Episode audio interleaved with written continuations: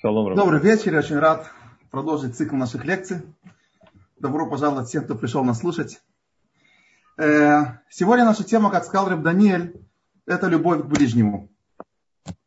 Любовь к ближнему. Мы говорим об этом в контексте о наших историях про праведников.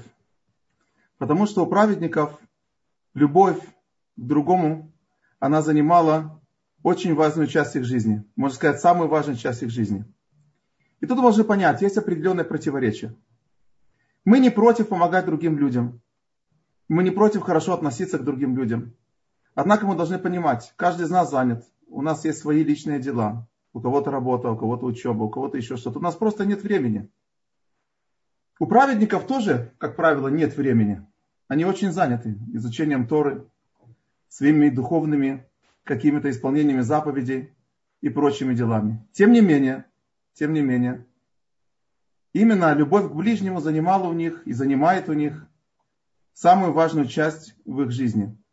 Как предисловие к нашему уроку я прочитаю, я выписал тут э, историю, которую рассказал Авра, Раби Авраам, сын Вилинского Гаона, про своего отца, про Вилинского Гаона. И вот он пишет так, я синхронно буду переводить что если было ему известно какой-нибудь из дней, что нужно искупить какого-либо пленника или какой-нибудь бедняк из бедняков города, города Вильнюса, у которого дети голодные, и нет у него хлеба, и некому им помочь. И этот человек боится идти и просить в кассу взаимопомощи, потому что ему стыдно. Да, и очень часто бывает, что человек, который хорошо зарабатывал, который имел э, э, приличную, приличное место в обществе, как богатый человек, и вдруг этот человек обеднел, человеку просто стыдно. До сих пор все знали, что он богатый, что он имеет деньги, и вдруг теперь ему нужно идти и просить подаяние. И стыдно. И вот если Гао, Вилинский Гаон узнавал, что есть такой человек, которому стыдно идти в кассу взаимопомощи и просить помощи, то тут же он занимался выяснением, выяснял, выяснял, кто этот пленный или кто этот бедняк, и выкупал этого пленного, или собирал деньги на помощь бедняку. И часто бывало, что отдавал этому человеку последнюю свою трапезу. Или вещи со своего дома, свои дом, свою домашнюю утварь. И ничего не оставалось ему для себя. А если был один из богобоязненных евреев, у которого дочка доросла до возраста, когда нужно искать шедух, у человека нет денег для того, чтобы выдать ее замуж и дать ей приданное, и не у кого попросить помощи, то проходило немного дней, и Гоан из Вильна, из Вильнюса, экономил на себе, на своих расходах, для того, чтобы дать как можно больше этому человеку. И все, что у него было, отдавал этому человеку. А если этого не хватало, то он шел к своим близким, к своим ученикам, к своим знакомым, и тоже у них собирал деньги на этого человека, для того, чтобы у него было и приданное, и одежда, и все, что нужно для свадьбы своей дочери. Так свидетельствует про своего отца Раби Авраам, сын Вилинского Гаона. Теперь давайте разберем, кто такой был Вилинский Гаон. Вилинский Гаон это был человек, который, я даже не, не, так, не побоюсь сказать, 24 часа в сутки занимался изучением Торы и служением Богу. Человек, который был полностью предан изучению Торы. Маленькая простая история, что один раз к нему приехала сестра, которую он не видел, ну, наверное, пару десятков лет как минимум. Она жила в другом городе, далеко от Вильна. И она приехала навестить своего брата, Вилинского Гаона. Ее радужно приняла жена Вилинского Гаона, Ребецин, Рабанит. И Конечно, Вилинский Гон вышел поговорить тоже со своей сестрой. Он вышел, сказал ей, здравствуйте, как, ваш, как, как дела, как жизнь и так далее. Буквально через несколько минут сказал, знаешь, за каждую минуту, что я тут еще задерживаюсь, с меня потом потребуют на небесах. Я вынужден вернуться к изучению Торы и прошу прощения. Это Вилинский Гаон, человек, который ценил даже не каждую минуту изучения Торы, каждую секунду изучения Торы. Тем не менее, мы видим, что как только он видел, что кому-то из евреев требуется помощь, материальная помощь, нужно выкупить какого-либо какого-либо пленного человека. Ему кто-то не может позволить себе выдать свою дочку замуж из-за недостатка средств. Вилинский Гаон бросал все и шел собирать деньги на этого человека. Потому что помощь ближнему, она выше, я даже не побоюсь сказать, изучения Торы. И все наше изучение Торы, и вся наша служба Всевышнему, она для того, чтобы мы потом, когда требуется, помогали другим людям. И сколько раз в Торе упоминается и говорится про то, что нужно помогать бедным, вдовам, сиротам и прочим неимущим слоям. Тора даже удивляет, уделяет внимание помощи человеку, который был богатый и потом обеднел. Нужно предоставить ему такую помощь, чтобы он чувствовал себя богатым, продолжал себя чувствовать богатым, несмотря на то, что он э, вроде бы уже себе этого не может позволить и так далее. И то же самое мы видим у наших раввинов, у наших праведников, насколько они готовы были отдать свою душу ради помощи другому еврею. Вы знаете, как э, был такой праведник, э, Рэбе из Вижниц, ну, Вижниц это целая большая хасидская династия, один из вижницких праведников, который жил, который умер за несколько лет до катастрофы, он как-то должен был ехать на поезде в другое место. А жил он в городе Гросвердайн. Гросвердайн это город э, где-то в Румынии, мне кажется, на сегодняшний момент.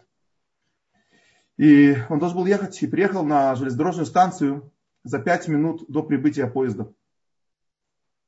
И он сказал своему помощнику, дай мне, пожалуйста, книгу Геморы, Талмуда, чтобы я мог поучиться этих пять минут, не жалко тратить время просто попусту говорит ему его помощник Рэбе, у нас э, все книги находятся в чемодане, я пока буду только открывать чемодан и там э, доставать книги, пройдет 5 минут. Говорит, Вишнинский Рэбе, как, ну, ну, извини, ну, ну как ты мог подумать, что я буду стоять здесь без книги? Он говорит, Рэбе, ну, ну всего лишь 5 минут. Он говорит, знаешь, что эти 5 минут, это 5 минут, это большое время. Или давай мне книгу, или приведи мне еврея, который мог бы помочь. У человека помощь еврею, изучение Тора не стояли на одном уровне. Человек готов был ничего, целый день ничего не есть экономить на самом необходимом, то, что ему было нужно, было ничего не нужно для себя. Но тем не менее, помощь другому еврею, когда что-то другому еврею нужно, это совсем другой разговор.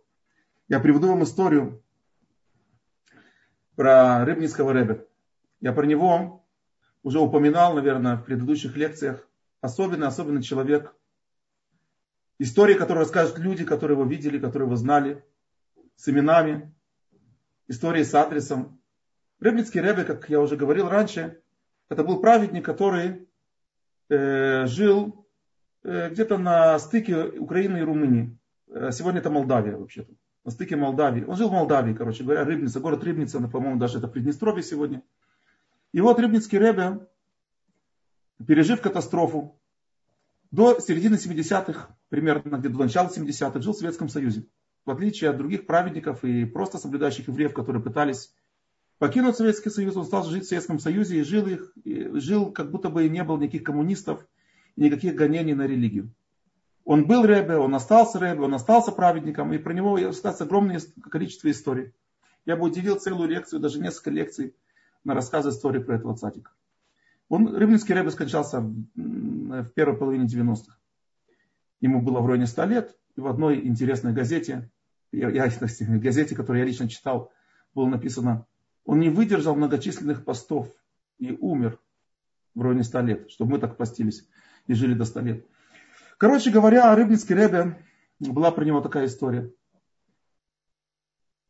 Еще в Советском Союзе. В городе Селиш, как я понимаю, это где-то Закарпатье, на территории современной Украины, жил еврей, которого звали Ицкак Вольф Герман. Герман. Этот еврей в городе Селиш можно было достать, даже при коммунистах, кошерную еду. Там была вполне развитая еврейская община, там было много евреев. И коммунисты их не трогали. Может быть, хотели, чтобы была какая-то витрина иудаизма. Во всех других местах не, не, не было нормальной шхиты, нормального кошерного убоя скота. А в городе Селиш он был. И вот Исак Волю Герман был довольно-таки состоятельный еврей по тем временам. Я не знаю, чем он зарабатывал, как он жил, но более-менее нормально человек жил. Говорится про время, послевоенное, голодное время. И вот был один там человек из Львова, которого звали Авраам Маркович. Авраам Маркович, он был герой Советского Союза. человек, который прошел через войну, воевал и имел награды и, в общем-то, хороший счет у власти. Ему доверили заниматься покупкой и доставкой картин. Картин. Художники писали картины, он их скупал и доставлял, я не знаю, в центре розничной торговли. Частного ничего не было, государство доверило ему такую важную работу. Раз в месяц Авраам Маркович приезжал в город Селиш, чтобы закупиться кошерной еды. И каждый раз, когда он приезжал в город Селиш, он останавливался в доме Ицхака Вольфа Германа. Ицхак Герман будем его звать. Человек, про которого мы уже говорили. Он жил в Селише. Ицхак Вольф знал точно, когда каждый раз приезжает Авраам Маркович из Львова. Он приезжал каждый раз вот в конце месяца. И как-то в один из месяцев Авраам Маркович не приехал. Ицхак Вольф очень удивился. Ну, подумал, у человека работа, может быть, он в командировке. Всякое бывает. Прошел день, прошел два, прошла неделя. Авраам Маркович не приезжает. Подумал Ицхак Вольф. Сказал странно, он сказал своей жене, немножко странно, человек каждый месяц к нам приезжает, вот сейчас не приехал, говорит, уже действительно странно, ну, всякое может быть. Как-то ночью, посредине сна, Ицхаку Вольфу снится сон, что стоит перед ним еврей, бородатый, писатый, с виду праведный еврей, и говорит ему, Ицхак Вольф, Авраам Маркович находится в беде. Нужно ему помочь. Вот такой был сон.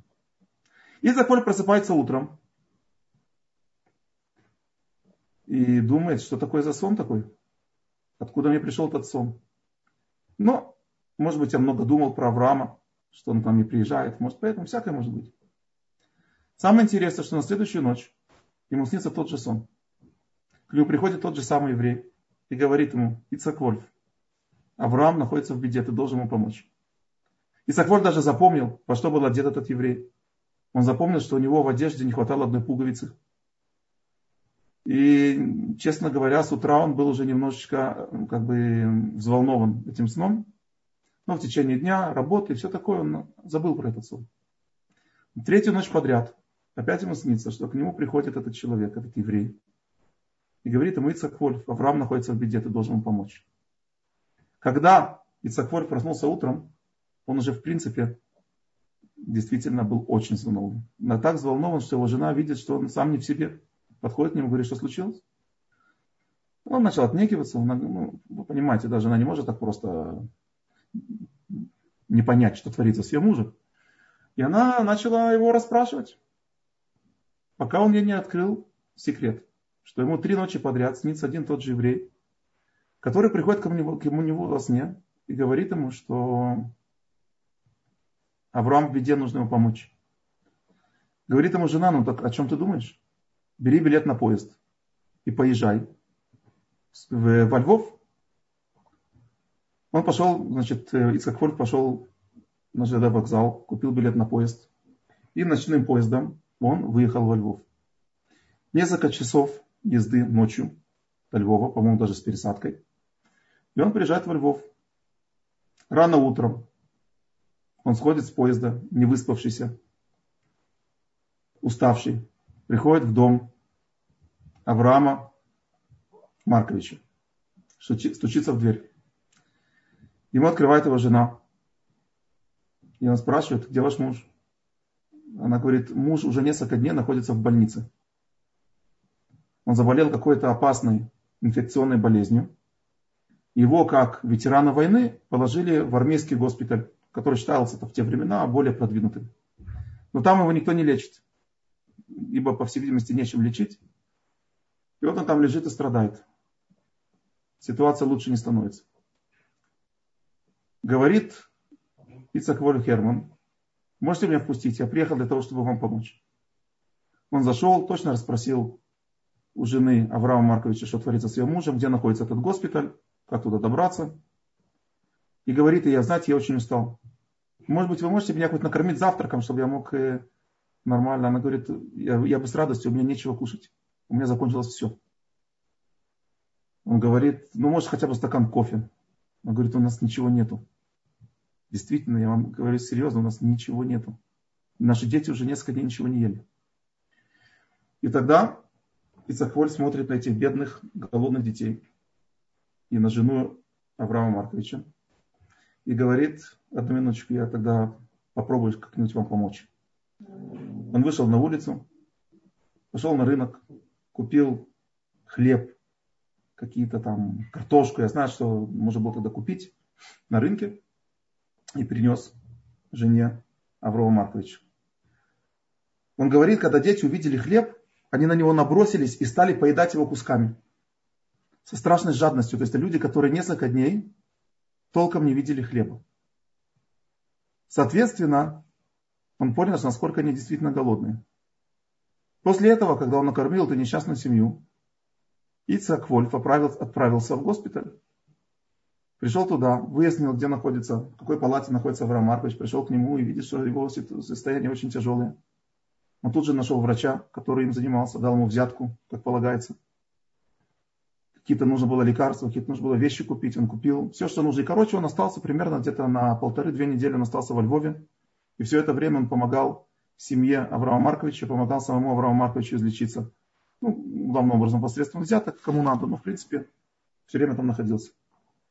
Когда Авраам вышел из госпиталя, вылечился, он говорит Ицхак Вольфу, ты знаешь, Ицхак Вольф, ты настолько мне помог, я имею к тебе большую благодарность. Я хочу тебя отблагодарить. Как я хочу тебя отблагодарить? Я хочу познакомить тебя с одним особенным садиком. Он живет в Рыбнице. Это, ну, не знаю, там пару-тройку часов езды от Львова. Я хочу тебя познакомить с ним. Поехали со мной. И они поехали в Рыбницу. Когда Исафоль заходит, зашел в комнату этого праведника, он чуть не потерял сознание, потому что этот цадик был тот самый цадик, который приходил к нему во сне три ночи подряд и говорил, что Аврааму требуется твоя помощь. Даже пуговицы у него не было на, на его одежде, прямо как во сне. С тех пор Ицакволь Герман, он привязался к Ребе из Рибниц. Через какое-то время он уехал в Америку. И когда Ребе из приехал тоже в Америку, он сначала выехал в Израиль, через пару лет уехал в Америку, Исаак Вольф Герман стал его секретарем. И связал свою жизнь с Рэбби Зрибниц.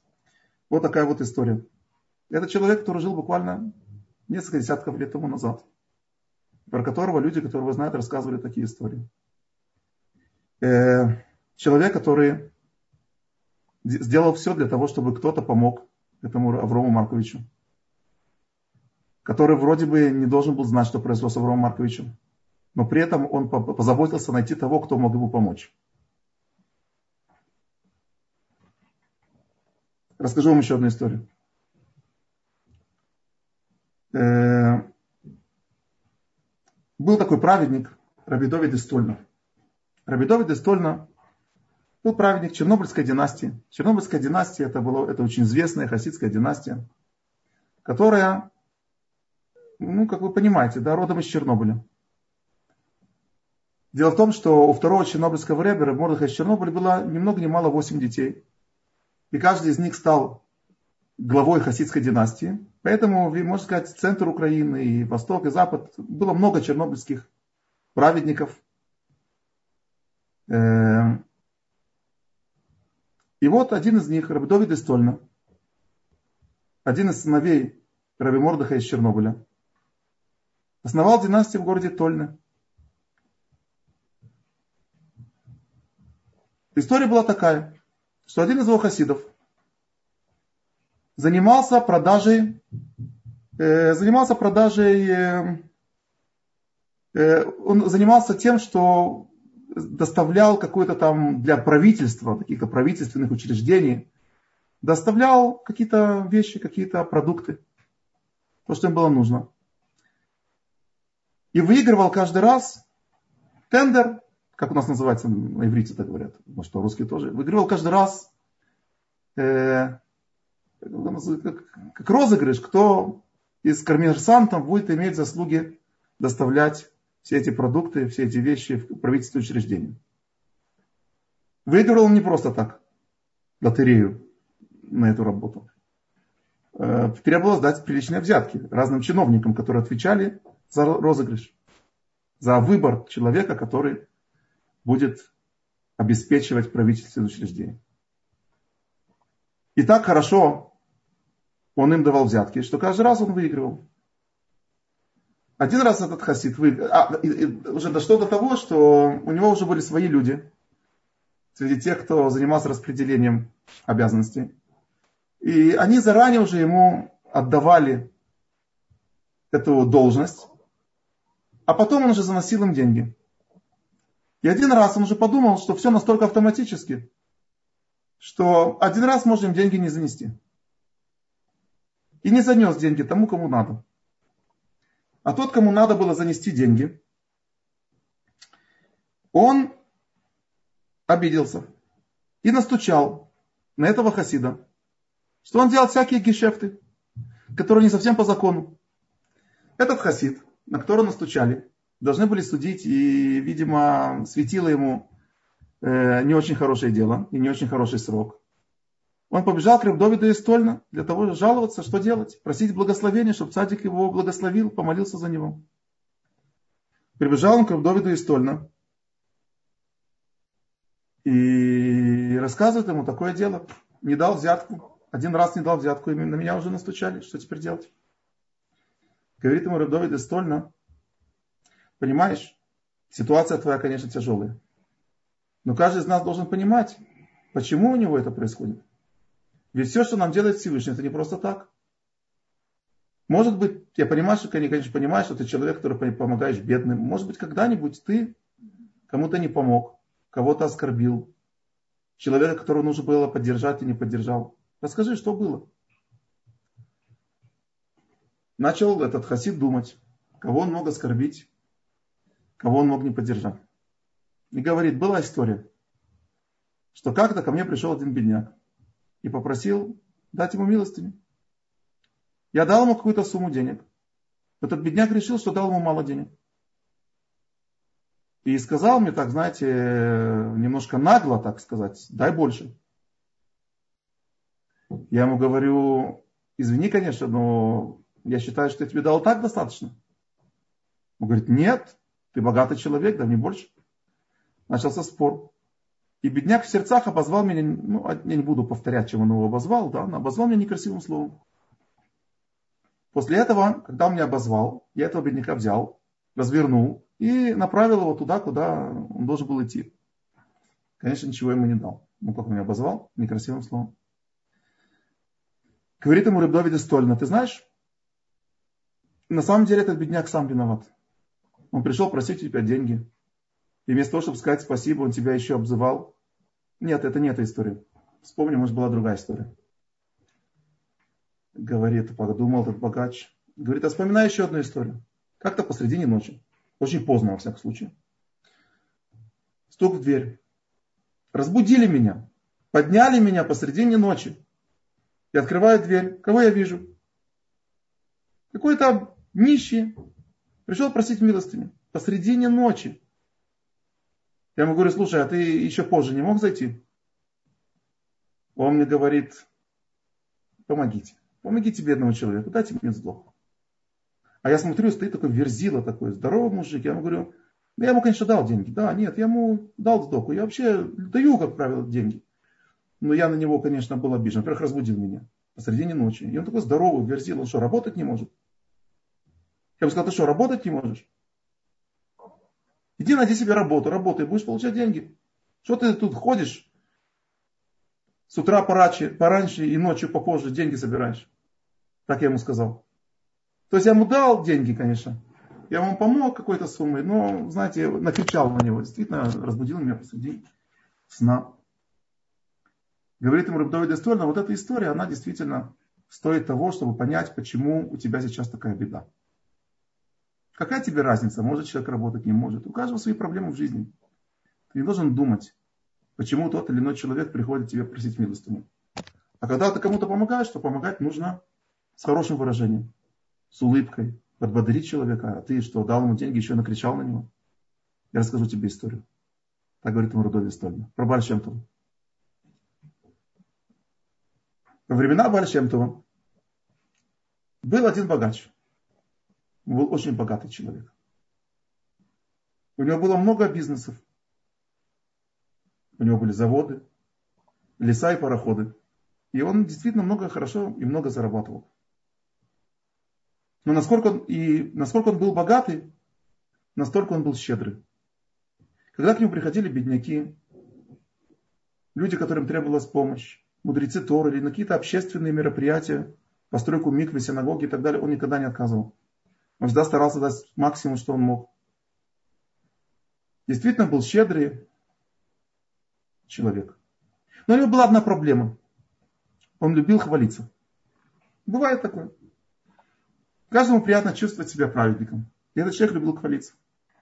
И как было, бывало очень часто, к этому богачу приходил какой-то бедняк, и богач с ним сидел и говорил, вот скажи, пожалуйста, как ты думаешь, может быть такое, чтобы я когда-нибудь стал бедным?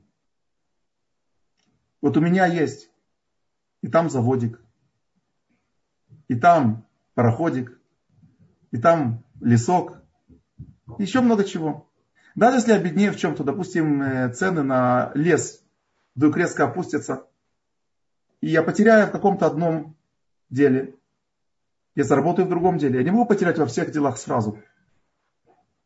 Ну, понятное дело, человек, который пришел просить у него деньги, он не мог сказать ему нет. И вообще, как бы он говорил вполне логично, он говорил, конечно, конечно. Действительно, ты никогда не сможешь потерять все, что у тебя есть. Так этот, этот э, богач любил хвалиться перед людьми. Однако, это не очень было хорошо, что человек, он помогает другим, но при этом так себя постоянно хвалит перед всеми. И это не очень хорошо было на небесах, как человек себя постоянно хвалит перед другими. Ты делаешь доброе дело, нужно делать его бескорыстно. Не для того, чтобы меня похвалили. И Бальшемтов, узнав про этого человека, и узнав, что с одной стороны он делает большие заповеди, а с другой стороны его постоянные вот эти вот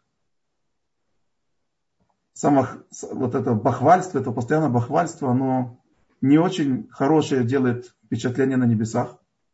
Бальшемтов этому человеку решил помочь. И послал к нему своего ученика, Раби Довида из Миколаева, один из известнейших учеников Бальшемтова. И сказал ему, помоги этому человеку. Научи его, что хвалиться нельзя, что все от, с небес. И все, что небес дает, дает ему Всевышний. И вот этот человек приходит, Рабдовит из Миколаева, ученик Большемтова, приходит к этому богачу. Э, с благим делом. Собрать деньги на какую-то заповедь, которую действительно нужно было мне собрать. Жени, выдать замуж бедную невесту. Или несколько бедных невест. И вот приходит Рабдовит из Николаева к этому богачу со своими делами, собирать деньги. Богач его впустил в дом, накормил, предоставил ему комнату, помог ему финансово. Ну и потом уже на ужине, э, так развалившись в кресле, богач ему говорит, ну, Рыбдовид, как вам, как вам мой дом, как вам мои апартаменты, как вам утварь, которая у меня в доме, говорит, очень красивая, действительно, очень богатая и красивая и все. Говорит ему этот богач, как вы думаете, я когда-нибудь смогу обеднеть? У меня столько много бизнесов. Когда-нибудь такое может быть? Говорит, Эрдойт из Николая, да, запросто. Запросто. Говорит ему этот человек, как? Почему запросто? У меня же есть столько всего. Я никогда не могу обеднеть. Даже если потеряю в чем-то одном, одном, у меня останется что-то другое. Я никогда не смогу обеднеть. Говорит ему Рудойт из Николаева запросто. Говорит, объясни как. Он говорит, давайте, сейчас очень поздно, объяснять нужно долго. Давайте завтра. Завтра утром я вам все объясню. Окей. На ночь все разошлись по своим комнатам, пошли спать. И вот этому богачу снится сон. Снится ему сон. Он ведь был человек очень богатый. И иногда сужал деньги, давал суды э, королю польскому. И вот ему снится сон, что польский король пришел к нему в гости так сказать, неожиданный визит, незапланированный визит. Он был в дороге и решил зайти к своему знакомому, приятелю, еврейчику. И вот польский король приходит к нему в гости. Понятное дело, этот еврей забегал, нужно такого большого гостя нужно гостить. И приготовил для польского короля прежде всего стакан чая с каким-то там пирогами, что было под рукой, а потом для него уже готовили большую трапезу. Вот, угощайтесь, Ваше Величество. Король сел, отхлебнул глоток чая, второй глоток чая, поперхнулся и умер. Это все сон, да? Это ему снится во сне. Что польский король умер. Поперхнулся чаем. Ну, так, так, и понятное дело, что все слуги польского короля закричали, еврей, ты его убил? Ты его убил? Ты убийца? Схватили этого еврея и потащили его в тюрьму. В тюрьме суд был недолгий, он пытался себя защитить, он говорит, что я ему дал просто стакан чая, но там уже никто не разбирался. И постановили, что он в чай кинул яд и отравил короля. Ну, за такое дело, за отравление короля, полагается исключительно мера наказания, смертная казнь. Вывели его на казнь на центральной площади города, поставили там, я знаю что, плаху или шафот, и собирается его казнить. И тут вдруг гром, молнии, пошел огромный ливень, люди побежали оттуда во все стороны, палач растерялся. Этот богач времени тратил, стало темно, тучи, тяжелые черные тучи закрыли небеса, он воспользовался общим смятением, спрыгнул с постамента и убежал. Куда? Куда глаза глядят? Куда было бежать? И он побежал. Бежит, бежит, бежит, бежит, бежит, далеко бежит. И в конце концов выбегает из этого города. И так до, просто до потери сил он бежит по разным лесам, и дорогам и тропинкам, только чтобы его не споймали. И им кажется, что его за ним гонятся что за ним идет погоня. И вот он прибегает в какую-то деревню. И в этой деревне, когда уже буквально сил у него не оставалось совершенно, он уже не только бежать, он уже идти не мог, даже ползти, он видит какой-то дом с мезузой, там живут евреи. И этот несчастный человек, несчастный бывший богач, подходит к дому этих евреев, стучится в дверь, они ему открывают, он падает у них на пороге и говорит, помогите мне, я голодный, я устал до потери сил, приютите меня, дайте мне просто ночлег, кров и немножечко покушать. Конечно, несчастный еврей лежит на пороге их дома. Они помогли, втащили его в дом, предоставили ему теплую кровать, сменили ему одежду, потому что та одежда, в которой он был, она вся в грязи, вся мокрая. И накормили его ужином. И вот он лежит в теплой кровати а заснуть не может. И думает, как такое могло быть? Еще вчера я был такой богач. И мне принадлежало все. А сегодня я цареубийца, и мне не принадлежит ничего. Все мое имущество уже не мое. А я беглец и не знаю, что со мной будет дальше. И вот так он лежит и думает, и слышит, что через дверь хозяин дома разговаривает с своей женой и говорит, слухай, то есть слушай, ты знаешь, что произошло? в гор... рассказывали сегодня на вечерней молитве, я был в синагоге, рассказывают знающие люди, что в столице цареубийца сбежал, его казнить хотели, а он сбежал, развесили объявление, что тот, кто его найдет, получит большую сумму денег. Говорит, вот бы нам его найти, а? Вот бы нам его найти, сразу бы разбогатели. А этот еврей лежит в этой комнате и слышит разговоры хозяина дома и его ударяет в холодный пот. Короче, он недолго думал, пока еще хозяин дома не понял, кто у него в гостях. Он выпрыгивает в окно и опять в ночь убегает. Бежит, бежит, бежит, бежит, бежит. До полной потери сил. Прошло опять там много часов. Он опять идет не знает где, в грязи. И все такое. До полной потери сил. И вот он идет по какой-то дороге, опять какое-то село. И он думает, все, я больше идти не могу, будь что будет, опять найду какую-то еврейскую семью, попрошусь к ним на ночлег, сдадут, сдадут, не сдадут, не сдадут, я дальше идти не могу. И тут он видит вдалеке, напротив него, скачут по дороге всадники, солдаты на лошадях. И он думает, ой, мама родная, может, это солдаты, которые меня ищут. И он спрыгивает с дороги в, в кювет, я знаю, там, а там грязь, грязь в, с водой. И вот он прыгает оттуда, в эту глину, в эту грязь под дорогой, и лежит там в этой грязи, полностью, полностью обляпанный этой грязью, с ног до головы, весь, все лицо в грязи, все в грязи, он лежит там, и эти садники проскакивают мимо, и он лежит в этой грязи и думает, мама родная, что со мной дальше будет? Я вчера был такой богатый человек, у меня было все, и сейчас у меня нет ничего. И тут он просыпается. В своей теплой кровати, в своем теплом доме, такой, с белоснежной постельным белье. И вот он лежит в холодном поту, он просыпает такого сна, а сон был такой явный, такой явный, хороший такой сон. Он просыпается, понимает, что на самом деле все, что у него есть, это от Бога. Бог ему это все дает, и Бог это может все забрать. А поэтому хвалиться нехорошо. Утром он просыпается, встает, приходит в себя и встречается у себя в салоне с э, учеником Большим Рабдовит из Миколаева. Говорит ему Рабдовит, ну, я еще должен тебе ответить, как такое может быть, что ты потеряешь все. Он говорит, нет, не надо, я все понял. Такая история, которую сказал Рабидовит Дестульна и Стольна, этому своему хасиду. И говорит ему, Конечно, богач это все хорошо, но нужно понимать, что все деньги дает нам Бог.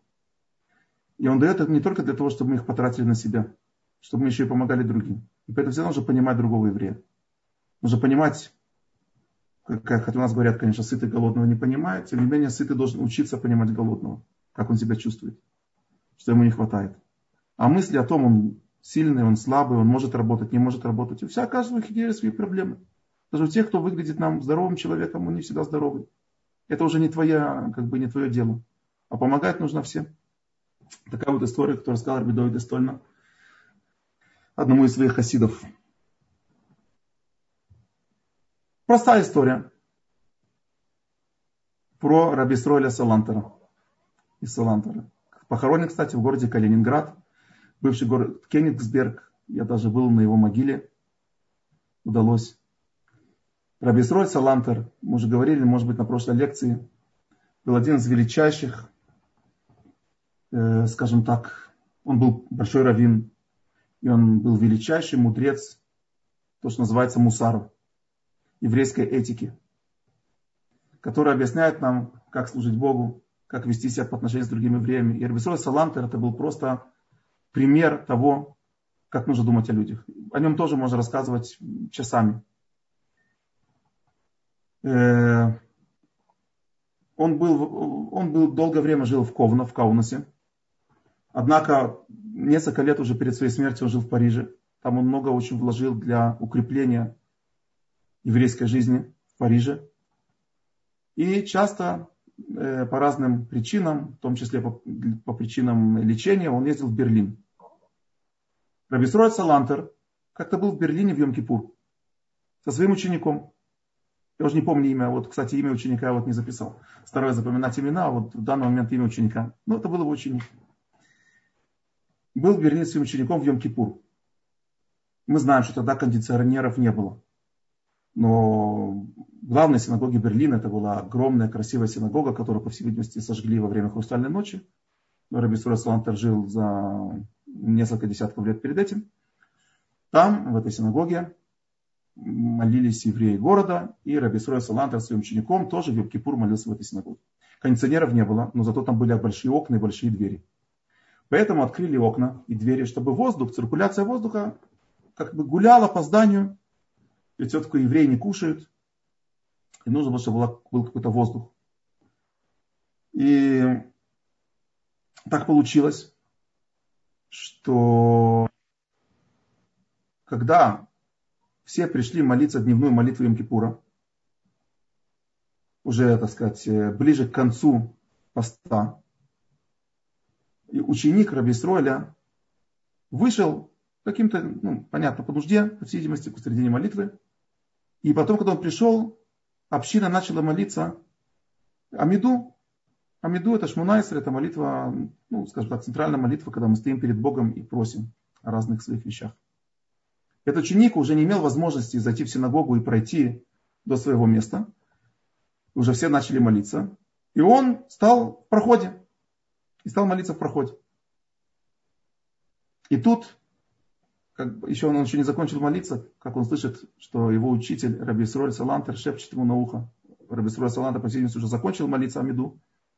Подошел к этому ученику и сказал, ты закрываешь людям воздух. Из-за тебя людям нечем дышать. Хотя, в принципе, с одной стороны, двери там были высокие, и окна там были высокие, тем не менее. Двери и окна открыты для того, чтобы летел воздух. Как ты не подумал, когда ты стал в проходе, что ты людям закрываешь воздух? Частично, немножко. Нужно думать о других людях. Такая вот простая история. Но это, это был характер Абисроля Салантера.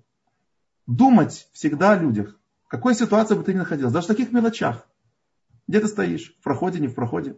Вы знаете, как-то пришел один из э, Бальчува, Бальчува, человек, который вернулся к Торе, к иудаизму. Он пришел к Любавическому Ребе и спросил его, что нужно думать, когда ты одеваешь талит? Ну, талит, мы приходим в синагогу, одеваем большой такой талит. Потом, когда мы его одеваем, мы говорим благословение на талит, берем его, собираем, и вот так кисти талита перекидываем назад. Так принято. Потому что талит это... Мы одеваемся так, как раньше было принято одевать талит вокруг головы и назад. Так, такой вот обычай.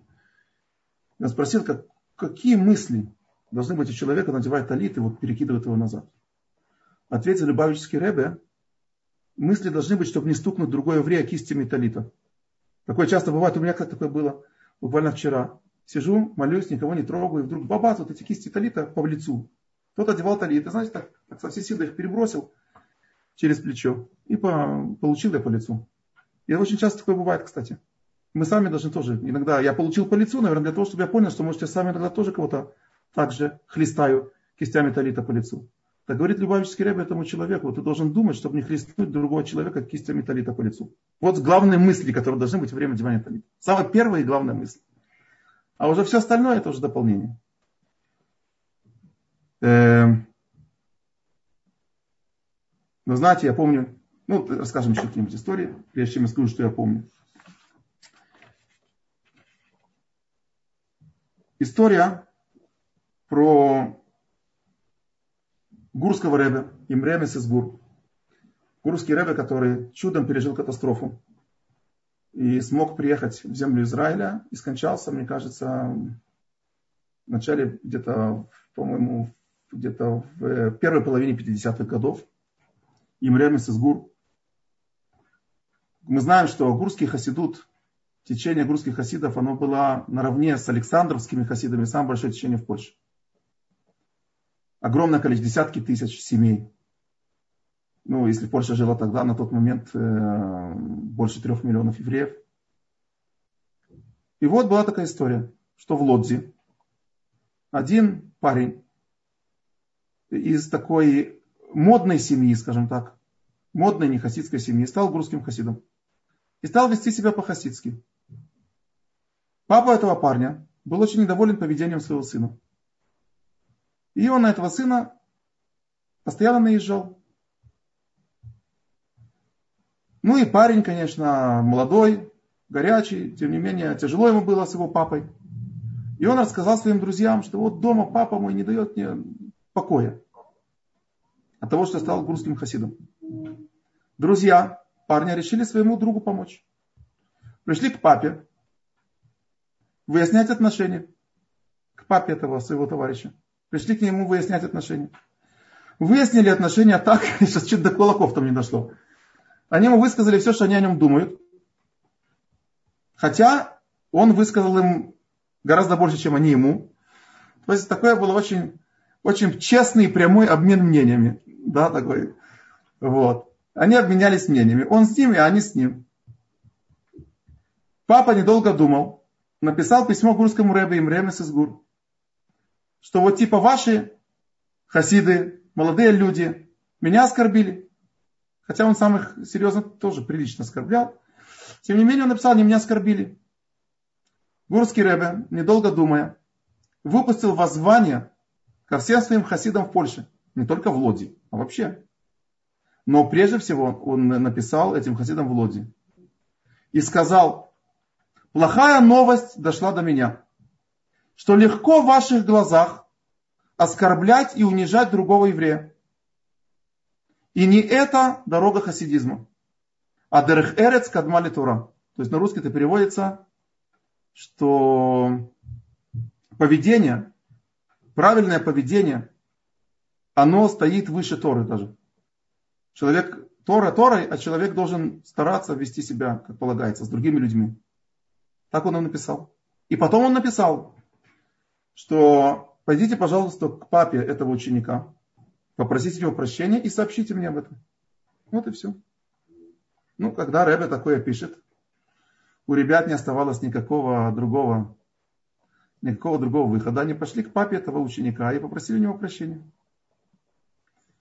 Папа ученика написал гурским, значит, написал письмо гурскому Ребе, что вот пришли ребята и извинились передо мной за необоснованные оскорбления с их стороны.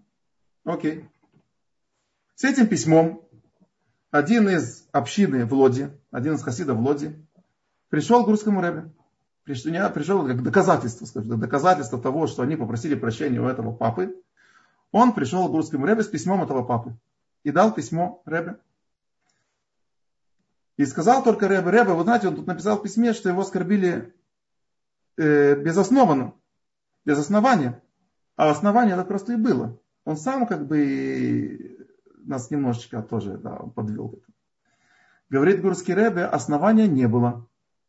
Потому что, как сказал первый основатель династии Гур, Гур Хидуши Арим Рабицах Мэр из Гура, да, э, нет, он сказал так, что прежде всего у каждого еврея должно быть ощущение того, что наш протец Авраам, это, кстати, в нашей недельной главе, когда просил Всевышнего не уничтожать город с дом, Авраам сказал про себя, вот я, я тебя, сказал, Боже, я тебя прошу, но сам я Афар Ваэфер, сам я пыль и прах, так Авраам Авин себя называл. И у каждого еврея должно внутри, внутри себя должно быть это ощущение, что я пыль и прах. Это, с этого начинается хасидизм, так сказал Курский Ребе. Поэтому все необоснованно. Когда человек входит во время ссоры с кем-то, входит в такое, знаете, такой ранж, да, такой, все, он просто готов уже говорить нехорошие слова другому человеку, вести себя неприлично. Это не э, точка зрения и не характер нашего праотца Авраама. И сказал еще Гурский Рэбе в добавление, если бы сегодня пришел наш праотец Авраам, да, представим себе, да, если бы сегодня пришел праведник, наш праотец Авраам, все бы побежали к нему учиться, правильно? А что написано про учеников нашего праотца Авраама в перке Авод? В одном из трактате Мишны написано, что ученики Авраама имеют какие качества? Хороший глаз, то есть положительный взгляд на других людей, да, скромность и низость души. Имеется в виду, что они не считают, что им что-то полагается. Это ученики нашего праотца Авраама. Ну, а раз так, то мы тоже должны так идти. Поэтому никаких отговорок в этом нету оскорбили человека, нужно идти извиняться. Так сказал Гурский Рэбби. То есть мы видим, что праведник, он, одна из его вещей, это не просто любить других евреев, а учить других любить других евреев. Мы должны учиться у наших праведников, и они нас обучают этому, чтобы мы тоже вели себя хорошо и любили других евреев. История про одного из, э, я думаю, венгерских садиков – Раби Йосеф из города Спинка.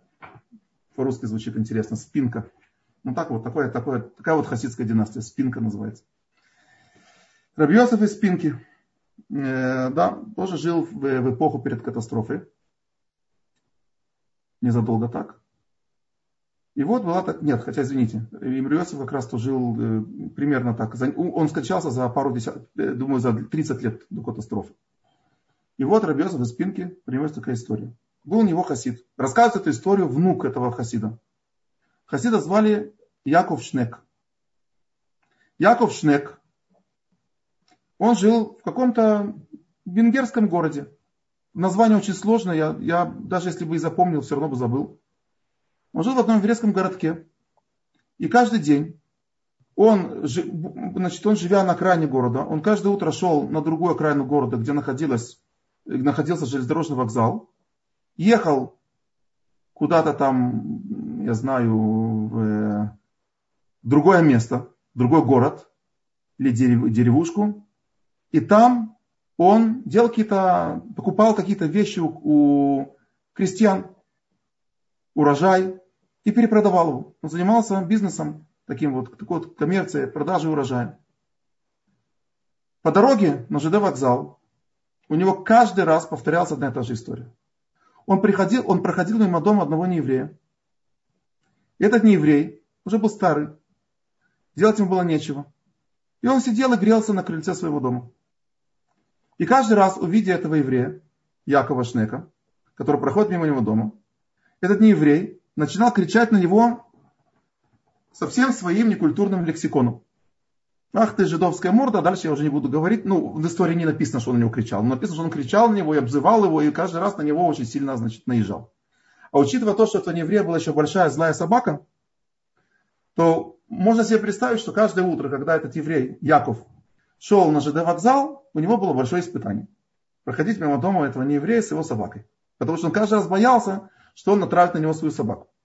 И поэтому он уже заранее приходил на другую сторону улицы и старался как можно быстрее пробежать мимо дома этого нееврея. Окей. Этот хасид, Яков, был хасидом Рабиосифа из Пинки. И как-то, как принято, время от времени хасиды приезжают к своему Ребе, он приехал к из Пинки и сказал ему, что вот, Ребе, извините, такая ситуация, вот есть, значит, у нас такой нехороший, нехороший человек, которого, от которого я страдаю каждое утро, когда, и, ну, а вечером я же возвращаюсь еще, понимаете, домой через его дом. Короче, тяжело мне с ним. Как вы думаете, что ему сказал Рабиосиф из спинки? Он ему сказал, знаешь, очень хорошо, что ты ко мне пришел. Купи дом у него. Купи у этого еврея дом. Человек услышал. Вот, вот, что угодно мог услышать своего рэба проклятие этого, что он проклянет этого еврея, что он что-то скажет, как с ним себя вести, что угодно. Но вот такое он не готов был слышать. Говорит Рамир Йосеф, купи у него дом. Говорит ему этот э, хасид Яков Шнек. Говорит, Ребе, у меня не на что купить его дом. Он говорит ему, ну сколько у тебя денег есть? Он говорит, ну у меня есть там, допустим, какая-то сумма. Он говорит, заплатим эту сумму как предоплату, остальное разбей по платежам, типа ипотека такая, да, и выплачиваем ему потихоньку эти деньги. Хасид сначала какое-то время был в полном ступоре. Потом он хотел спросить уже у Рэбе, а Рэбе уже ушел в свою комнату и учился уже, все, занимался своими э, служебными божественными делами. Вот это Яков Шнек. Думает, окей, приехал домой. Вечером подходит к дому этого еврея, а тот сидит там, как всегда, значит, э, на крыльце у себя там у входа в дом. Яков что подбегает к дому и кричит, я хочу купить вас дом. И отбегает на другую сторону улицы, потому что реакцию он не знает, какая будет реакция. А реакция была самая бурной. Когда хозяин дома услышал, что Яков хочет купить у него дом, он как начал на него кричать. Ах ты такой сякой, ах ты такая там морда, хочешь купить у меня дом, а еще ты, много, может, ты еще хочешь у меня много чего купить. И начал на него орать. Ну так орал, что жена этого нееврея вышла наружу и говорит ему, что ты орешь? Я говорю, ты, ты понимаешь, ты слышишь? Вот этот еврей хочет купить у нас дом. Говорит ему жена, а почему бы и нет? Зачем нам этот дом? У нас в деревне есть большой дом, еще лучше этого. Продадим дом, получим много денег. И будет на старость лет у нас э, хорошие деньги. Почему бы и нет? Говорит она Якову, говорит, э, так ты хочешь купить у нас дом? Окей, мы хотим продать тебе дом. Там, я уже не помню, какая-то сумма, там, по-моему, там 7 тысяч, допустим, рублей. По тем временам большие деньги. Он говорит, хорошо, каких-то венгерских рублей. Он говорит, прекрасно. Но я должен, э, должен подумать. Дайте мне пару дней подумать.